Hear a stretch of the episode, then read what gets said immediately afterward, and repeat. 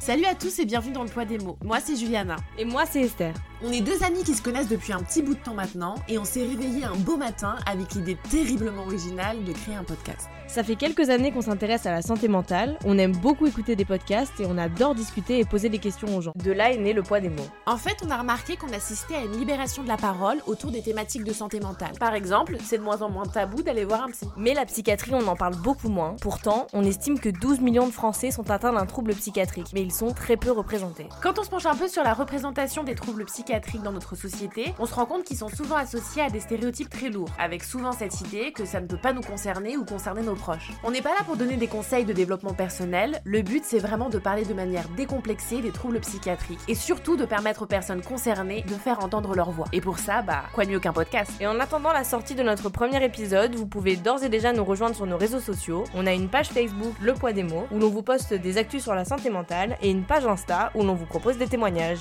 À très bientôt